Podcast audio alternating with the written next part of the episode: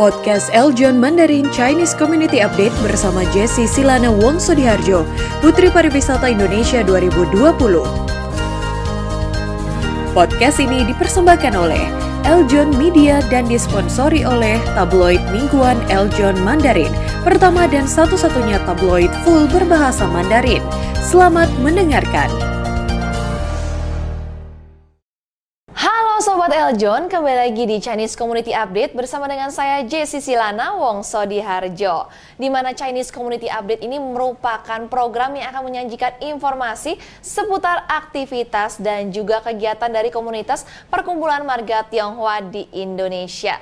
Yang pertama akan ada berita dari komunitas perkumpulan Tionghoa di Indonesia yaitu di Goa, Sulawesi Selatan di mana di pemerintah Kabupaten Goa siap fasilitasi vaksinasi COVID-19 untuk pengurus PSMTI Indonesia atau Paguyuban Sosial Marga Tionghoa di Indonesia. Pemerintah Kabupaten Goa siap memfasilitasi vaksinasi COVID-19 untuk seluruh pengusaha dan juga pengurus dari Paguyuban Sosial Marga Tionghoa Indonesia di Kabupaten Goa.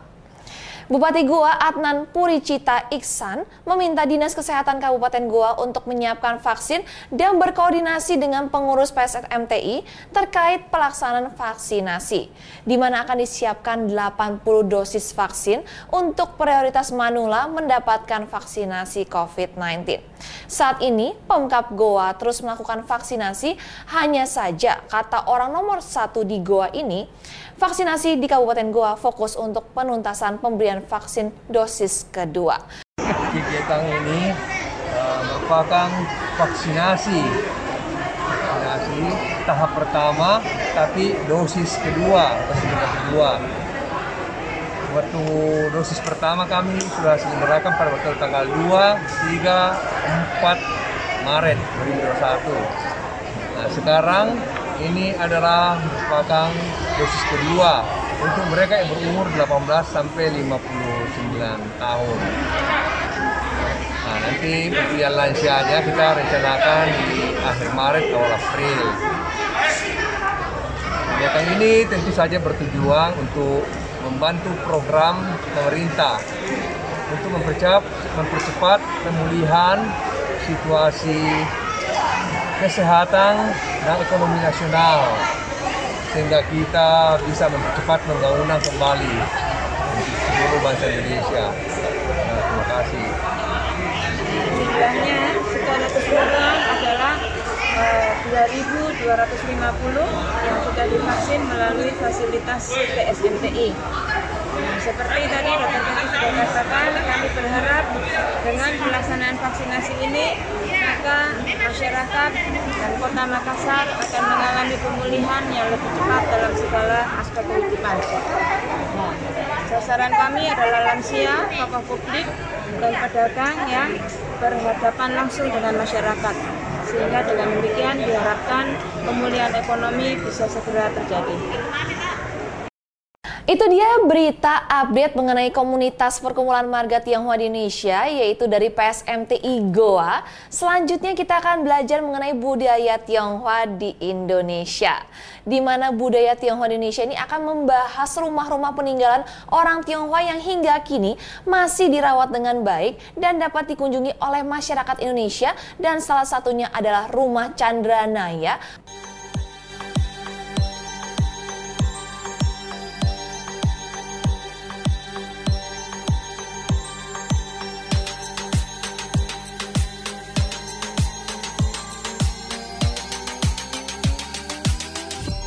Halo Sobat Profan, welcome back to Property and Fun YouTube channel. Pada episode kali ini, Property and Fun akan mereview salah satu bangunan cagar budaya di Jakarta yang merupakan bekas kediaman keluarga mayor Kaukeman.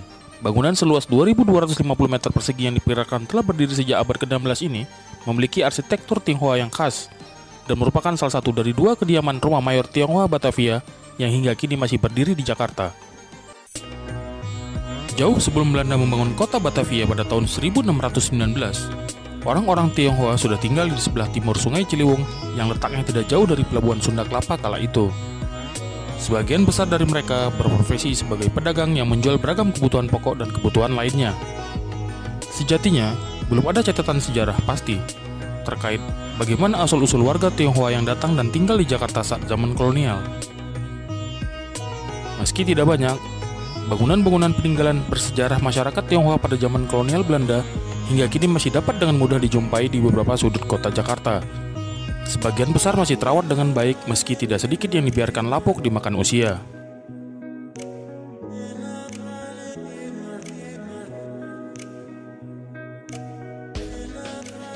Salah satu bangunan rumah tempo dulu milik warga Tionghoa yang cukup populer adalah Chandranaya. Rumah yang terletak di Jalan Gajah Mada nomor 188 Jakarta ini, lokasinya persis di dalam kawasan Superblok Grand Central City yang dikembangkan developer Modern Land Realty. Uniknya, meski saat ini telah berdiri megah berbagai gedung menjulang, namun sebagai developer, Modern Land tetap merawat dan mempertahankan karakter asli dari bangunan cagar budaya tersebut. Jadi kan ada teras, kemudian ada inner court yang di kanan kirinya itu uh, ada ruang dulunya untuk kantornya Kokimaan itu. Kemudian masuk ke dalam itu kan ada mengatakan itu Tianjin atau sumur langit yang di atasnya ada uh, apa namanya genteng kaca itu. Itu namanya Tianjin dulunya. Mempunyai ruang terbuka yang berhubungan langsung dengan langit kalau orang modern mengatakannya uh, ada uh, inner court begitu. Nah, karena pemiliknya itu sudah memahami tentang uh, bagaimana iklim di Indonesia ini kalau hujan deras sekali kan tak terkendali air yang masuk ke dalamnya itu, maka mereka memodifikasi dengan adanya genteng kaca dengan asumsi bahwa sinar matahari, sinar bulan masih bisa masuk ke dalamnya.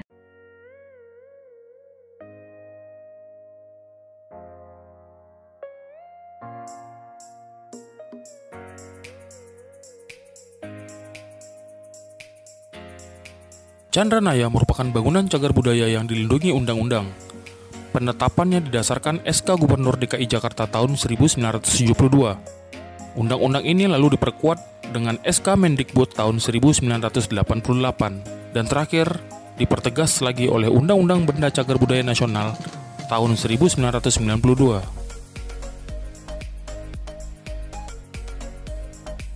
Menurut berbagai cerita, Ko Kim An baru menempati rumah tersebut pada tahun 1934 setelah sebelumnya tinggal di Bogor. Rumah Chandranaya memiliki arsitektur khas Tionghoa. Hal ini terlihat dari ornamen-ornamen yang terpasang di sekeliling bangunan rumah. Beberapa ornamen yang menempel pada gedung ini adalah bagua atau delapan diagram yang berupa pengetuk pintu berbentuk segi delapan untuk penolak bala. Ada juga hiasan berupa jamur lengzi pada pintu masuk utama yang melambangkan umur panjang dan ragam hias bergambar buku, papan catur, kecapi, dan juga gulungan lukisan di bagian atas teras depan yang melambangkan sang pemilik rumah adalah seorang cendekiawan dan juga hartawan.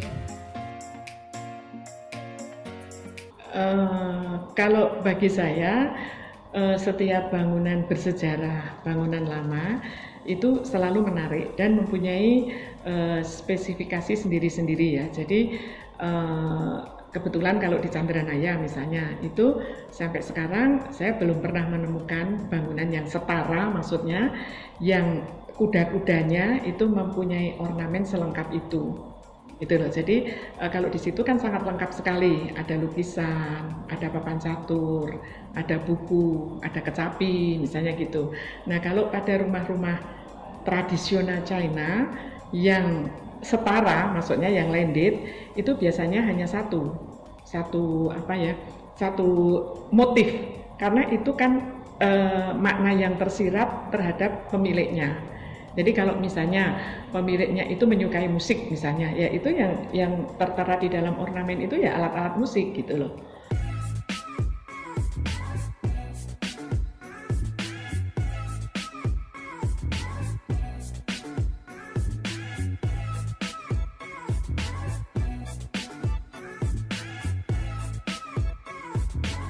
Salah satu struktur yang istimewa dari Chandranaya adalah bentuk atap melengkung atau tokung bergaya Tionghoa yang kedua ujungnya terbelah dua atau disebut yanwei yang berarti ekor walet. Struktur atap yang melengkung ini menandakan status sosial penghuninya. Karena itu semakin cekung atap rumah seseorang pada masa itu, maka semakin kaya dan dihormati pemiliknya. Chandranaya memiliki pelapis lantai berbahan marmer. Pada pemisah antara halaman depan dan halaman samping, terdapat jendela penghubung yang disebut jendela bulan atau moon gate. Jendela tersebut berfungsi sebagai penghubung visual antara dua ruangan yang dibatasinya. Pintu-pintu utama di rumah ini disusun menurut satu garis sumbu utama. Oleh karenanya antara satu pintu dengan pintu yang lainnya akan terletak berhadapan. Pintu-pintu tersebut memiliki dua daun pintu yang selalu dihiasi dengan tulisan-tulisan huruf Cina yang isinya berupa sajak yang memiliki makna tertentu. Selain pintu utama tadi, terdapat pintu yang berupa panel kayu berukir. Konon, hampir seluruh material bangunan Chandranaya berasal dari negeri Tiongkok. Secara umum, bangunan Chandranaya terdiri dari beberapa ruang, meliputi ruang umum untuk menerima tamu dan merupakan kantor Kom Kim An, yang terdiri dari bagian teras hingga ruang penerimaan tamu. Berikutnya adalah ruang semi pribadi untuk tamu-tamu akrab. Ruang ini dipisahkan dari ruang umum dengan adanya sebuah halaman atau tianjing yang ditutup dengan genteng kaca. Setelah halaman tertutup genteng kaca ini terletak suatu ruangan terbuka dengan altar untuk menyembayangi dewa-dewi. Sementara di kiri kanan dinding altar terdapat dua buah pintu yang menuju ke sebuah pintu lain yang penerus ke halaman utama. Kedua ruang ini terdapat di bangunan utama, Rumah Chandranaya sendiri merupakan warisan dari Ko Cheng Chuan, ayah mayor Ko Kim An. Terah mereka berasal dari hartawan Ko Chun, seorang pedagang dari Provinsi Hokkien di Tiongkok yang bermigrasi ke Tegal dan pada akhirnya menetap di Batavia pada abad ke-18. Rumah dengan arsitektur Tionghoa ini semula memiliki tiga bangunan rumah. Salah satunya pernah ditempati kedutaan besar Tiongkok. Namun dua rumah kini sudah berganti rupa dan hanya tinggal satu rumah yang ditetapkan sebagai cagar budaya. Saat ini rumah Chandranaya juga terbuka untuk umum, meski saat ini terpaksa harus ditutup sementara selama pandemik masih berlangsung. Secara geografis, rumah ini dulunya menghadap ke Kali Ciliwung lantaran kali saat itu menjadi jalur transportasi utama menuju pelabuhan Sunda Kelapa. Menurut cerita, bangunan asli rumah ini terdiri dari 100 kamar. Keluarga Kau disebut-sebut memiliki 14 orang istri, dan kamar-kamar tersebut dihuni oleh istri-istri beserta anak-anaknya dan juga pelayan. Pastinya para Sobat Eljon juga penasaran ya pengen tahu rumah-rumah lainnya Tapi setelah pesan-pesan berikut ini Oleh karena itu tetap tonton terus hanya di Chinese Community Update Eljon TV Sahabat Eljon, di mana pun Anda berada, Anda sedang menonton program Chinese Community Update. Jangan ke mana-mana, kami segera akan kembali untuk segmen berikutnya.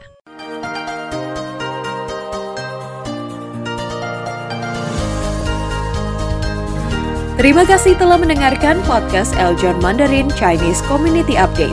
Persembahan dari Eljon Media dan disponsori oleh tabloid mingguan Eljon Mandarin. Pertama dan satu-satunya tabloid full berbahasa Mandarin. Jangan lupa follow podcast Eljon Mandarin di Spotify. Tabloid mingguan Eljon Mandarin pertama dan satu-satunya tabloid full berbahasa Mandarin yang terbit setiap hari Jumat pagi dengan fokus pembahasan seputar pariwisata, budaya Tionghoa, asal-usul marga, pengobatan tradisional obat-obat Tionghoa yang terkenal mujarab, dapatkan hanya di tabloid mingguan Eljon Mandarin. Tabloid mingguan Eljon Mandarin terbit setiap hari Jumat dalam versi cetak dan digital. Untuk berlangganan, kerjasama, dan pemasangan iklan, hubungi nomor berikut ini 0813 1838 5888. Download sekarang juga aplikasi Eljon Media di Play Store dan App Store.